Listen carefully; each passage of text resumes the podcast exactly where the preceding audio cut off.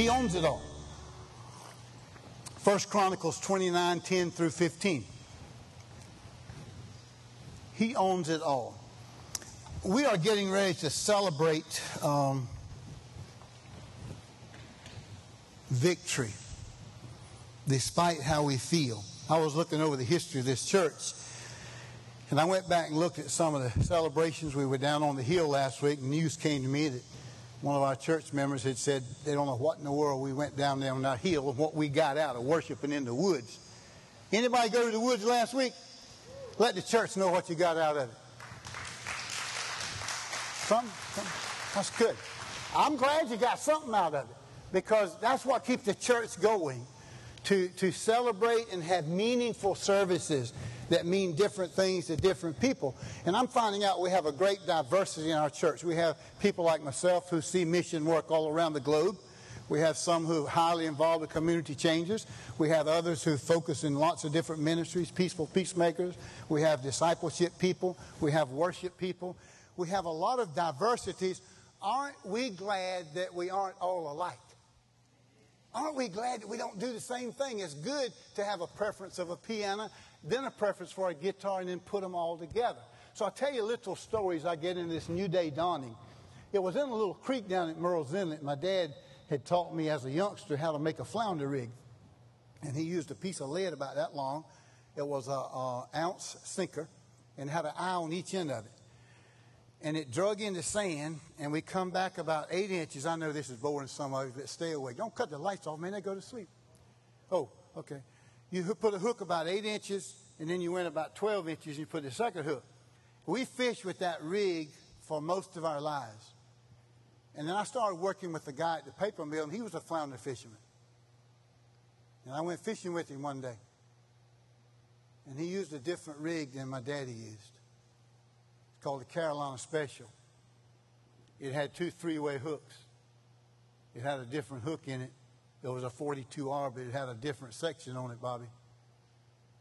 And I twisted a little bit when I put it on the line. I won't ever forget when I introduced Daddy to that flounder rig.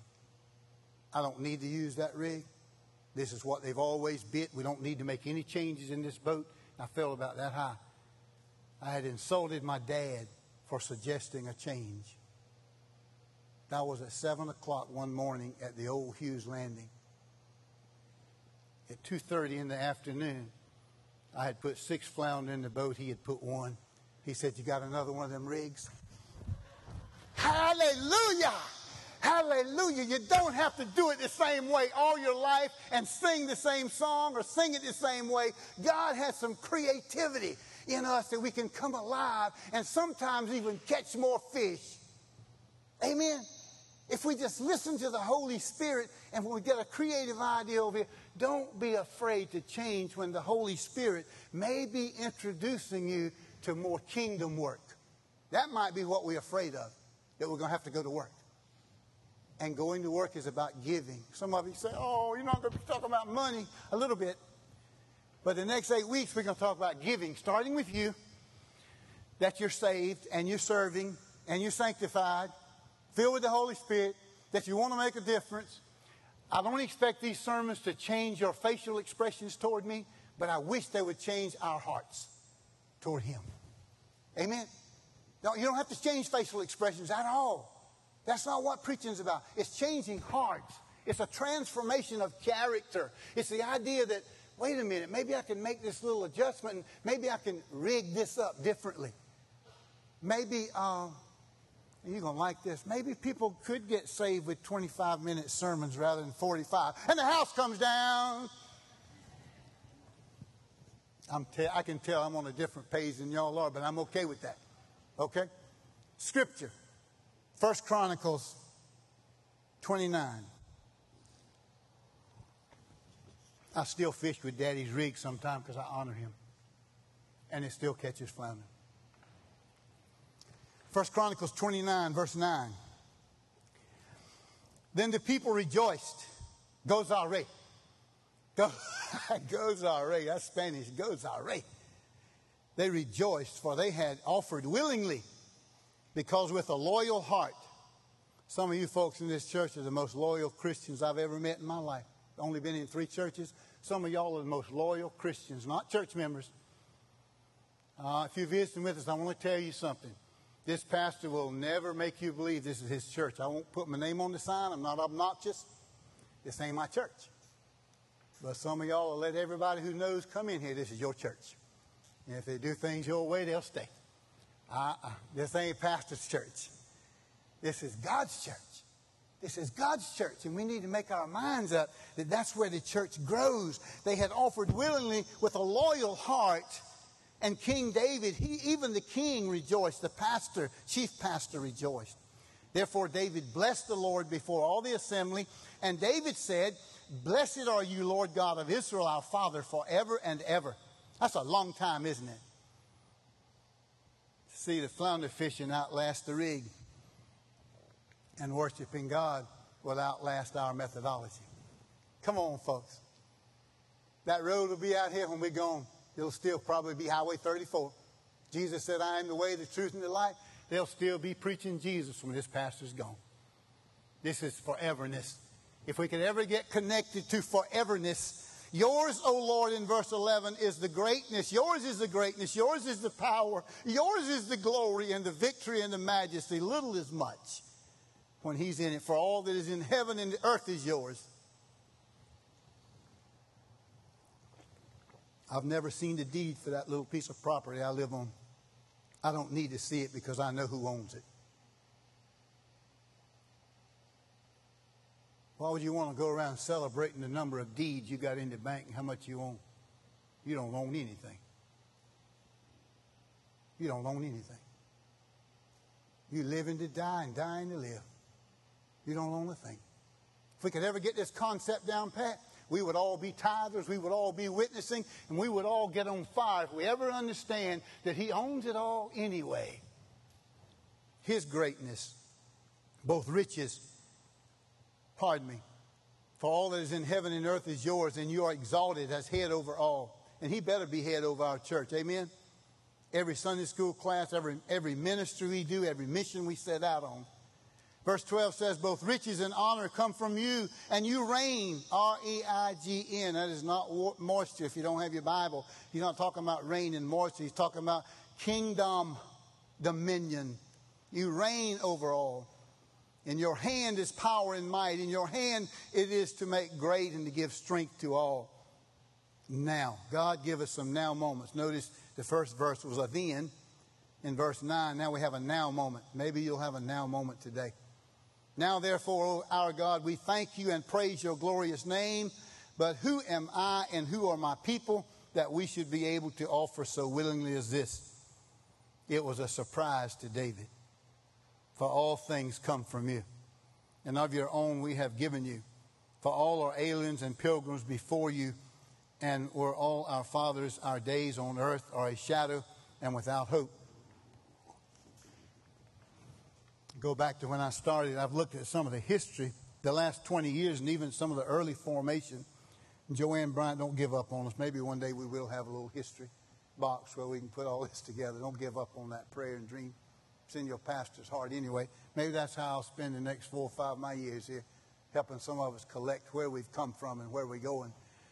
But I look back through some of the notes, and there were highlights of a couple of large offerings I mean, less than $100,000, some as, as much as $100,000. And if you got that kind of pen writing ability today, have at it. Go for it. We'll see. Go for it. Go for it. And we saw some rises in, uh, we took up 260 some thousand dollars one time at a whoa, whoa. I just want to remind us of where we've come from. As we walked around this campus yesterday, we had a Hispanic family come in and had a wedding, and I didn't know anyone there except the pastor and his wife and I watched a couple of hundred people use that building over there and just brag on that church building over there. Some people in here get offended when we use the word chapel. Pray for them. And if we don't need to use that word, let's pray about taking it out of the vocabulary. We can call it the church. Won't bother me if we never use the word again. But anyway, in that building over there, whatever you want to call it, we were in that building and it was beautiful. And I sat there as a non church member in my church and watch people happy in that building. They, they, they, don't have a history there. But they were like, man, this is a beautiful building. And I didn't tell them I was the pastor. I said, it is a nice building. You know this family? I said, oh, yeah, I, I know it. I didn't let them know I was the pastor. I had no need to let. Why would I want to let somebody like that know I'm the pastor? I was just watching and observing. Then I've watched our church grow from space where this building, I looked at some old pictures where this framework was out here and the snow was on the ground. We had a dedication service. And I, and I remember some times when I was told by the powers to be, don't, don't, don't cash your check this week. We need to move some money around. I said, okay, I'll hold on to it. I've done that several times in the past, 10, 12 years ago. I remember recently we jumped into ministries where we spread with peaceful peacemakers and community changes in Nicaragua mission. We've, we've become a, a, global type church. Somehow, somehow we've caught this wind and this vision that God wants a church on Highway 34. And I experienced that yesterday, uh, visiting tables in here and telling people where the restrooms were. And one lady said, Do you work here? I said, No, I'm the hospitality person.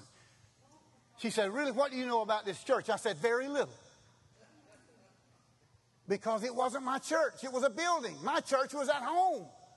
Or they were fishing or doing something else. This was somebody else's church, so I was telling the truth. And then at the end, the lady said, Wait a minute, you, you sang for my grandmother. You were at her bed when she died. Your name is Pastor Frankie Tanner. I said, You are right. She said, You're the pastor of this church. I said, I am today. I said, It's good to be here. And I walked out of that door and walked to my house feeling a joy I had never felt before about this many or more people enjoying our building and grounds and having church when this church wasn't here.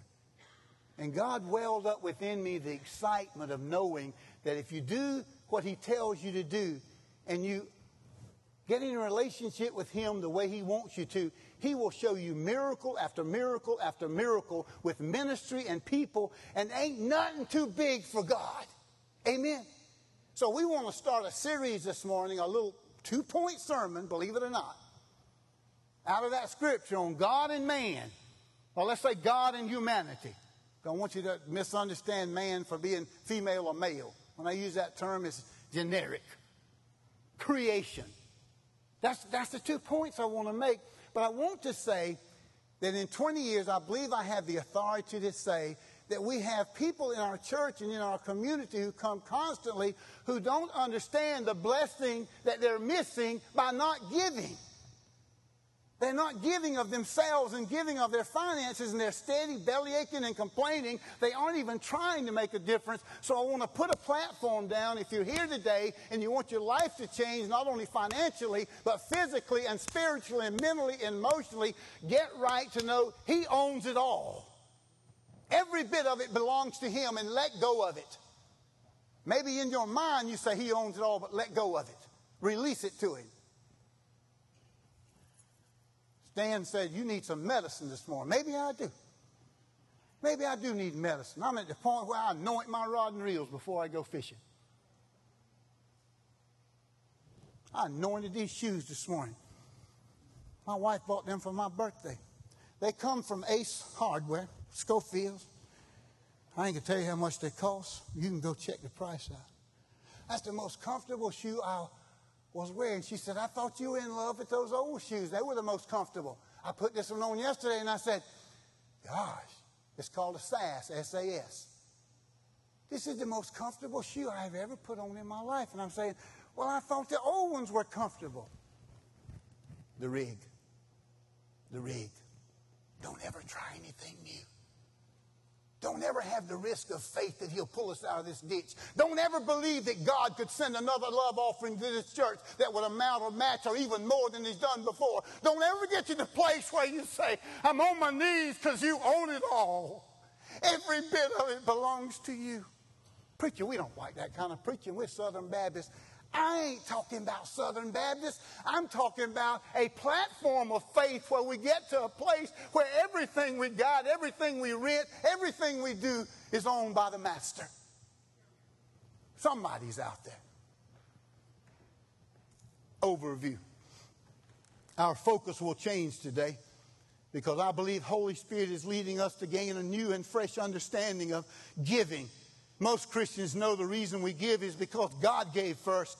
He's the lightning and we're the thunder. And I believe He shocked a lot of us and we never responded yet. He's the lightning and we're the thunder.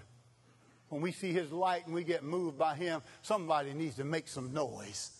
In the offering plate and into life and into the hospital, into the community, somebody needs to move toward missions and giving, evangelism and discipleship. Today we're going to start with the ownership principle. Don't want to hurt your feelings, but it's easy to tell who owns you. And I'm not going to ask you to go through this. Some churches do. There's some churches close by that really hurt some folks pulling their financial records and all that stuff. Man, that's your business. But it's also God's business. Amen. It ain't my business to snoop around you and see what you do. And I'm not going to do that as your pastor. But I want to share something that I know this is a principle. And if you say it's not, I want you to see me after the worship service. Today we're going to start with the ownership principle. Don't want to hurt your feelings, but it's easy to tell who owns you, especially with adults. Two things pop up checkbook, calendar. Checkbook, calendar. You can lay your checkbook on the altar right now and look at it for the last month, and you can tell who your God is. You can look at it for six months, you can tell who your God is. You, you will be able to tell who your God is when you take your checkbook or your finance, whether you deal by cash, cards, or whatever. All you got to do is get your financial record and look at it, and you'll be able to tell who your God is. And another thing is watch your calendar.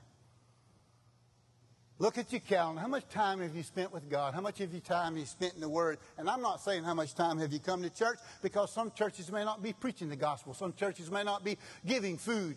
But look at your calendar and go through it. How much personal time, devotional time, how much corporate time, how much prayer time, how much time on your calendar do you spend? And that could be at a ball game praying with your kids. It could be praying with them before you leave. But look at your calendar and find out my checkbook and my calendar, how does it balance up with who God is? Could people tell He owns it all through my life? Very, very important. Money and time. Each of us in this room, young and old, make investments, and then our hearts follow. I want to list a few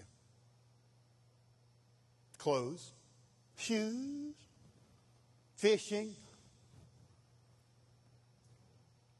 ball games, flowering, gardening, sewing, tablets, computers, songs, vacations, trips, Facebook, food.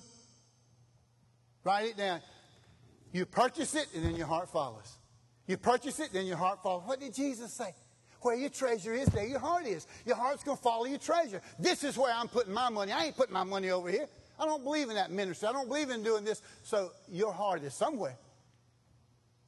Your, your heart is following your treasure. So wherever your treasure is, your heart's following that. that that's, that, that's from the scripture, and you can tell who or what owns you. A little girl came out of church the other day, and that's probably why I did this drama that wasn't on the schedule this morning. She came in our church. She's never been here before. That was one of her first times.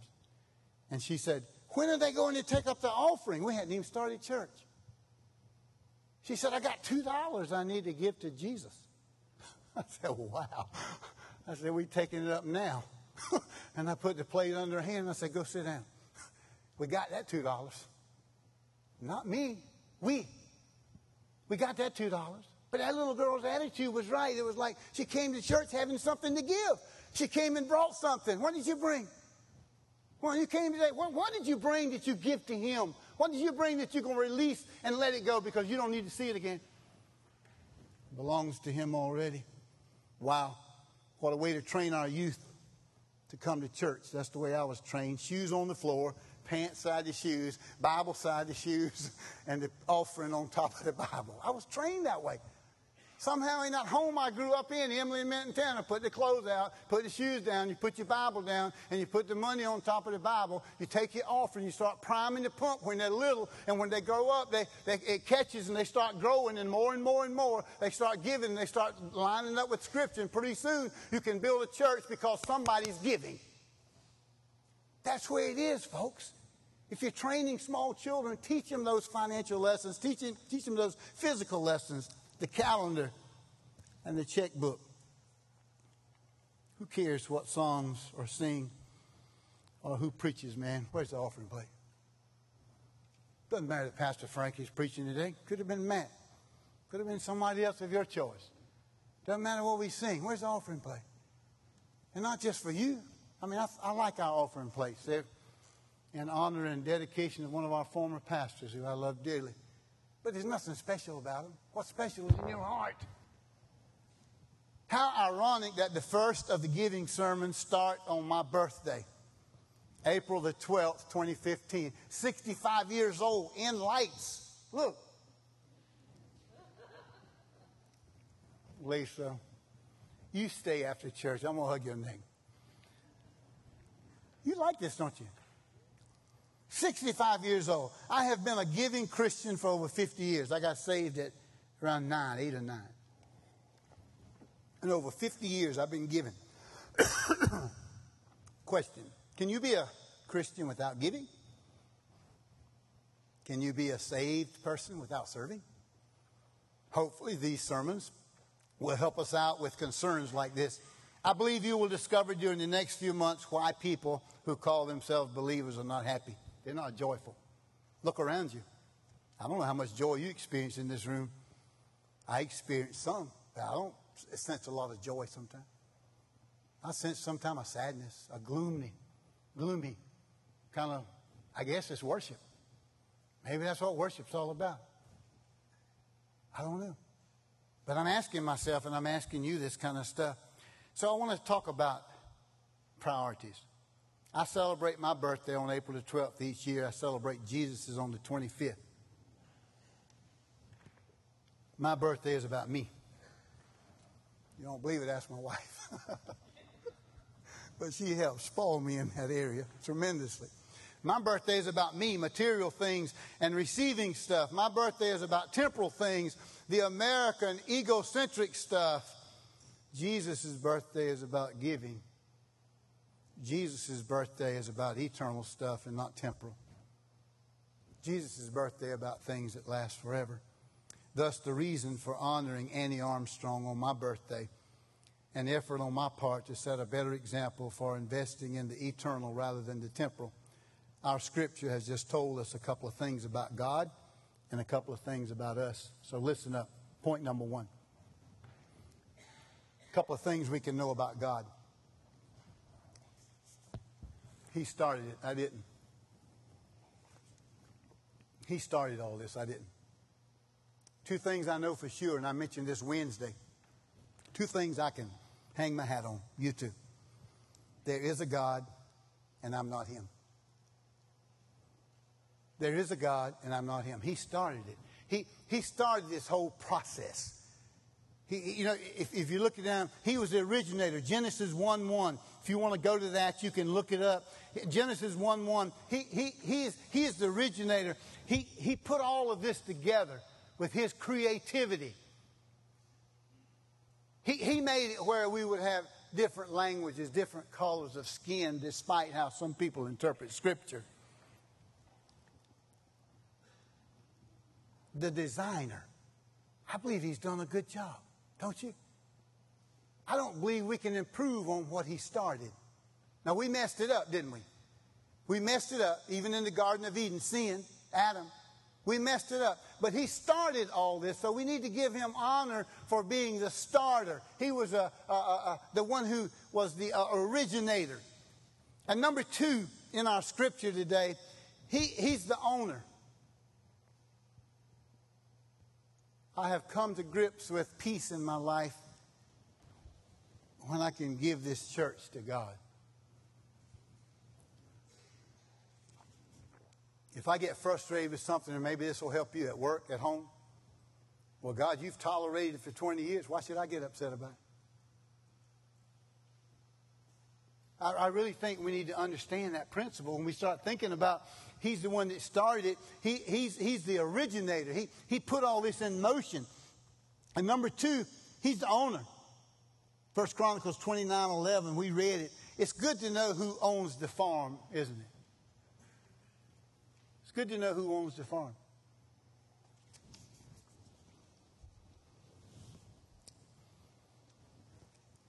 Sometimes when I'm walking across the lawn and there's paper on the trash that someone left or it blew out of a truck like mine, where a trash can wasn't covered. Sometimes I'm tempted to go around and put it back. He's the owner. Friday, I was in a honey hole. That's a fishing term for a hot spot. And I was catching fish left and right, both sides of the boat. The left hand didn't know what the right hand was doing. I was just fishing for fish. And I measured one on my rule, and um, it was 11 and three quarter. And um, I put him in the cooler, knowing I had done wrong. I said, ain't no game warden going to be out here 20 mile an hour wind. Not another boat out here in the inlet, white caps coming upside my boat. I got it made in the shade. Ain't nobody going to catch me. Boy, in about a minute, I heard that little flounder jump, and I felt a spirit inside of my heart throw him back. I trained the DNR people. You love this sport. You want your boys to keep catching fish. A tear started rolling down my cheek. I took that little fish and put him in the water. He was cold. I tapped him on the back. I said, Adios, amigo. And boy, zoom, he was gone. He didn't need the pan. And immediately, almost instantly, the rod on the left hand side went pow. And I measured him out to be 17 inches long. The largest one. That may mean nothing to you. But to me, it was saying, son, I don't care how old you get. Honor the law of the land. Abide by the rules. You might not like them. You might not understand them. But I own it all. I own it all. That, that's all he's telling us. And your pastor will be the first one to say, the flesh can get in me and I can say, why this and why that. He owns it all. And we need to set good example and talk about confessing our sin from the pulpit about things we almost did wrong because it was in the flesh. He owns it all. He started it, he's originated, he owns it all. And the overseer, First Chronicles 29 12, we're not going to read that again. He is the overseer. He, he is the head of the church. We get in these discussions all the time. I hear people outside of our church. Well, is this family still running your church? Is this family still running your church? I hear this and I hear that, and they come up here at the restaurant and tell us this, and on the sidewalk they tell us this. I want to tell you the overseer is Jesus. And you might think you're the overseer, and you might think somehow, publicly or non publicly, you control stuff, but Jesus is still the overseer of our church. And as long as we honor him as the head of the church, he will bless this church through the power of the Holy Spirit and through the things that we do together. So pray that we can get that together, that somehow God originates. God is the one who owns it all, He's the one in charge. Now, here's the problem, church. Most Christians don't understand this principle because they still think they are in control. I want to share a sad story with you. It might not be sad to you, it might be why you're living but it's sad to me. It was my own family. And there was a church situation about the music, and it got to a place where, probably while we sang doxology today, I asked the music team to sing it. I wanted to sing. I wanted to hear it. I hadn't heard it in a long time. They said, Yeah. And if you want to hear a song, write it down, give it to the pastor, give it to one of us, and we'll work it in. I promise you. So they honored my request on my birthday to sing doxology. And I did it on purpose because I wanted to tell you this story. A man who I called uncle got upset with the music director in the church. And he said, When we going to sing doxology? He said, Well, I don't have it on the calendar this month. He said, Well, you better put it back on because I'm pulling back my tithe and I'm going to stop coming. Well, he didn't go see him and talk to him. He got upset. And he said, Well, do what you want to do. They couldn't work through it, they couldn't see eye to eye. And when he died, I was out of the country. They called and wanted me to help do the funeral. I couldn't do it. I was gone. I don't think I would have done it anyway because I knew this story. And that family suffered through and let their church suffer through because they never got to a point where God owns it all anyway. I want to be in control. I'm going to handle this. I'm going to do it my way. Come blankety blank or high water, using nautical term. Don't be like that. I am encouraging you to realize that God owns it all. And we need to get in that train of thought that He will bless because He owns it, not because we have a certain sermon or a series. And I pray that this sermon series is in line with God, that this is what He wants for His church the series on giving. And if you feel like you got to be in charge and in control, back up a little bit. Pray about yourself and pray about me. And, and let's don't have that attitude. Let's work together. Let's, let's um, pray together. Let's minister together. And I feel like we're doing a good job at that. Number two, second point of the giving series, number two. Three things we can know about us. Those were three things about God. He started it. He's the originator, owner, and the overseer. We are sharecroppers.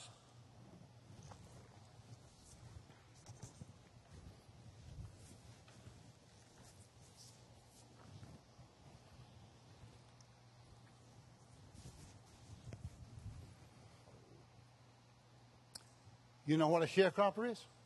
Go sit down.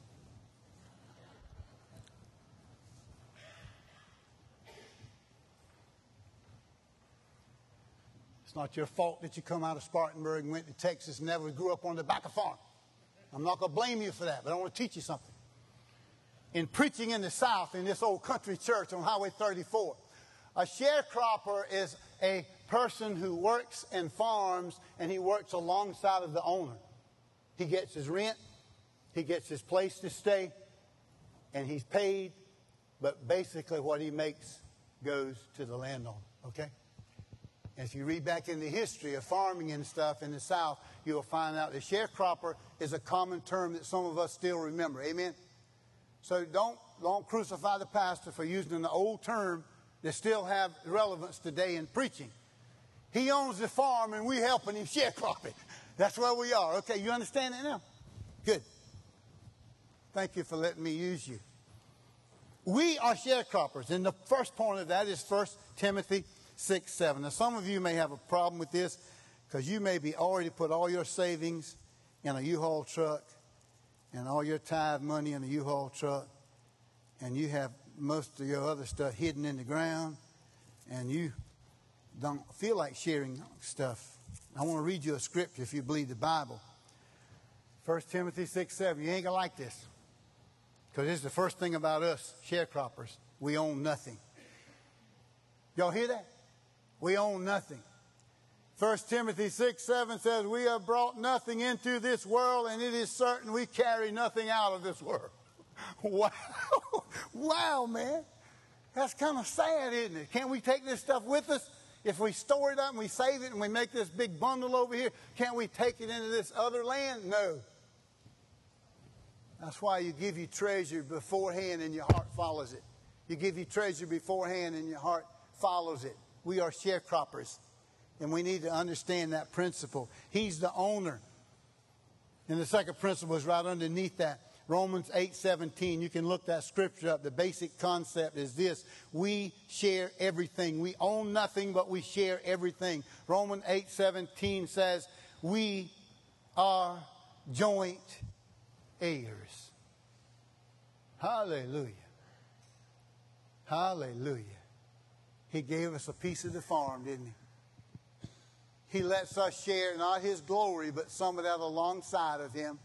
He alone gets for His glory. But sometimes we can get in there and share that partnership with Him and we can feel His presence. We can sense that we're on the same page with Him in meetings such as this and in ministries that we're doing. And sometimes there's such an awesome glow on our faces and feelings in our hearts. There's like He's so much in the room and we can see and sense His presence and we feel Him and we know Him.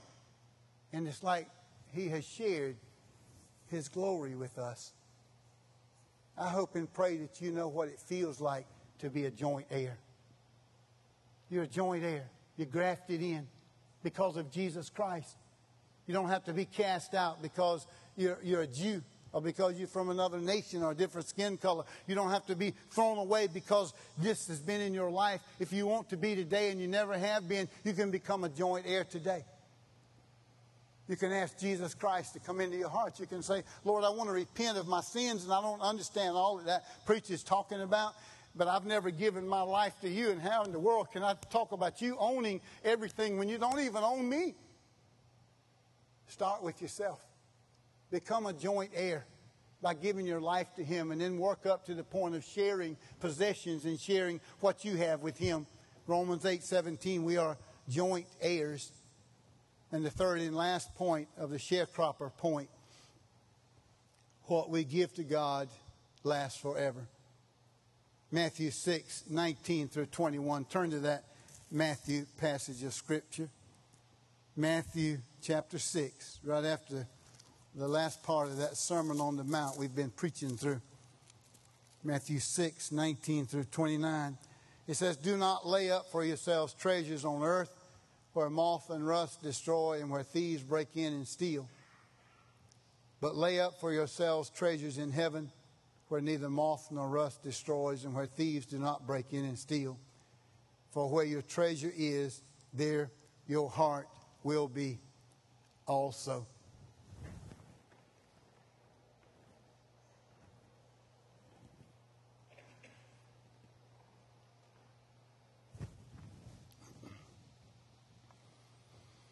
I want to talk about the future for just a moment. My wife and I, oh, here goes another hour.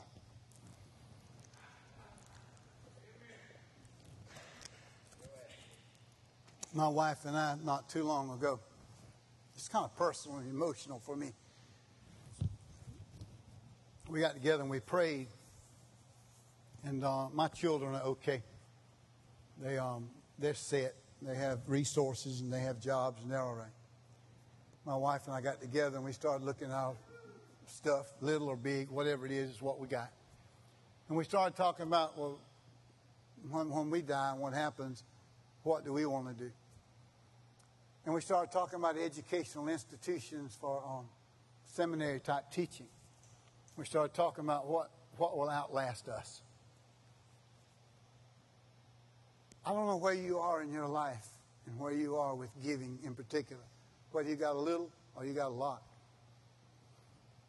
But I pray that whether it be teaching, training, clothes, money, making plans for the day, or making plans for after death, that you realize that what you invest in the kingdom lasts forever.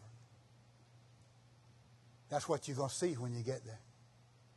Your spiritual eyes will see what you gave to the Lord. You don't need to look down. You can change that.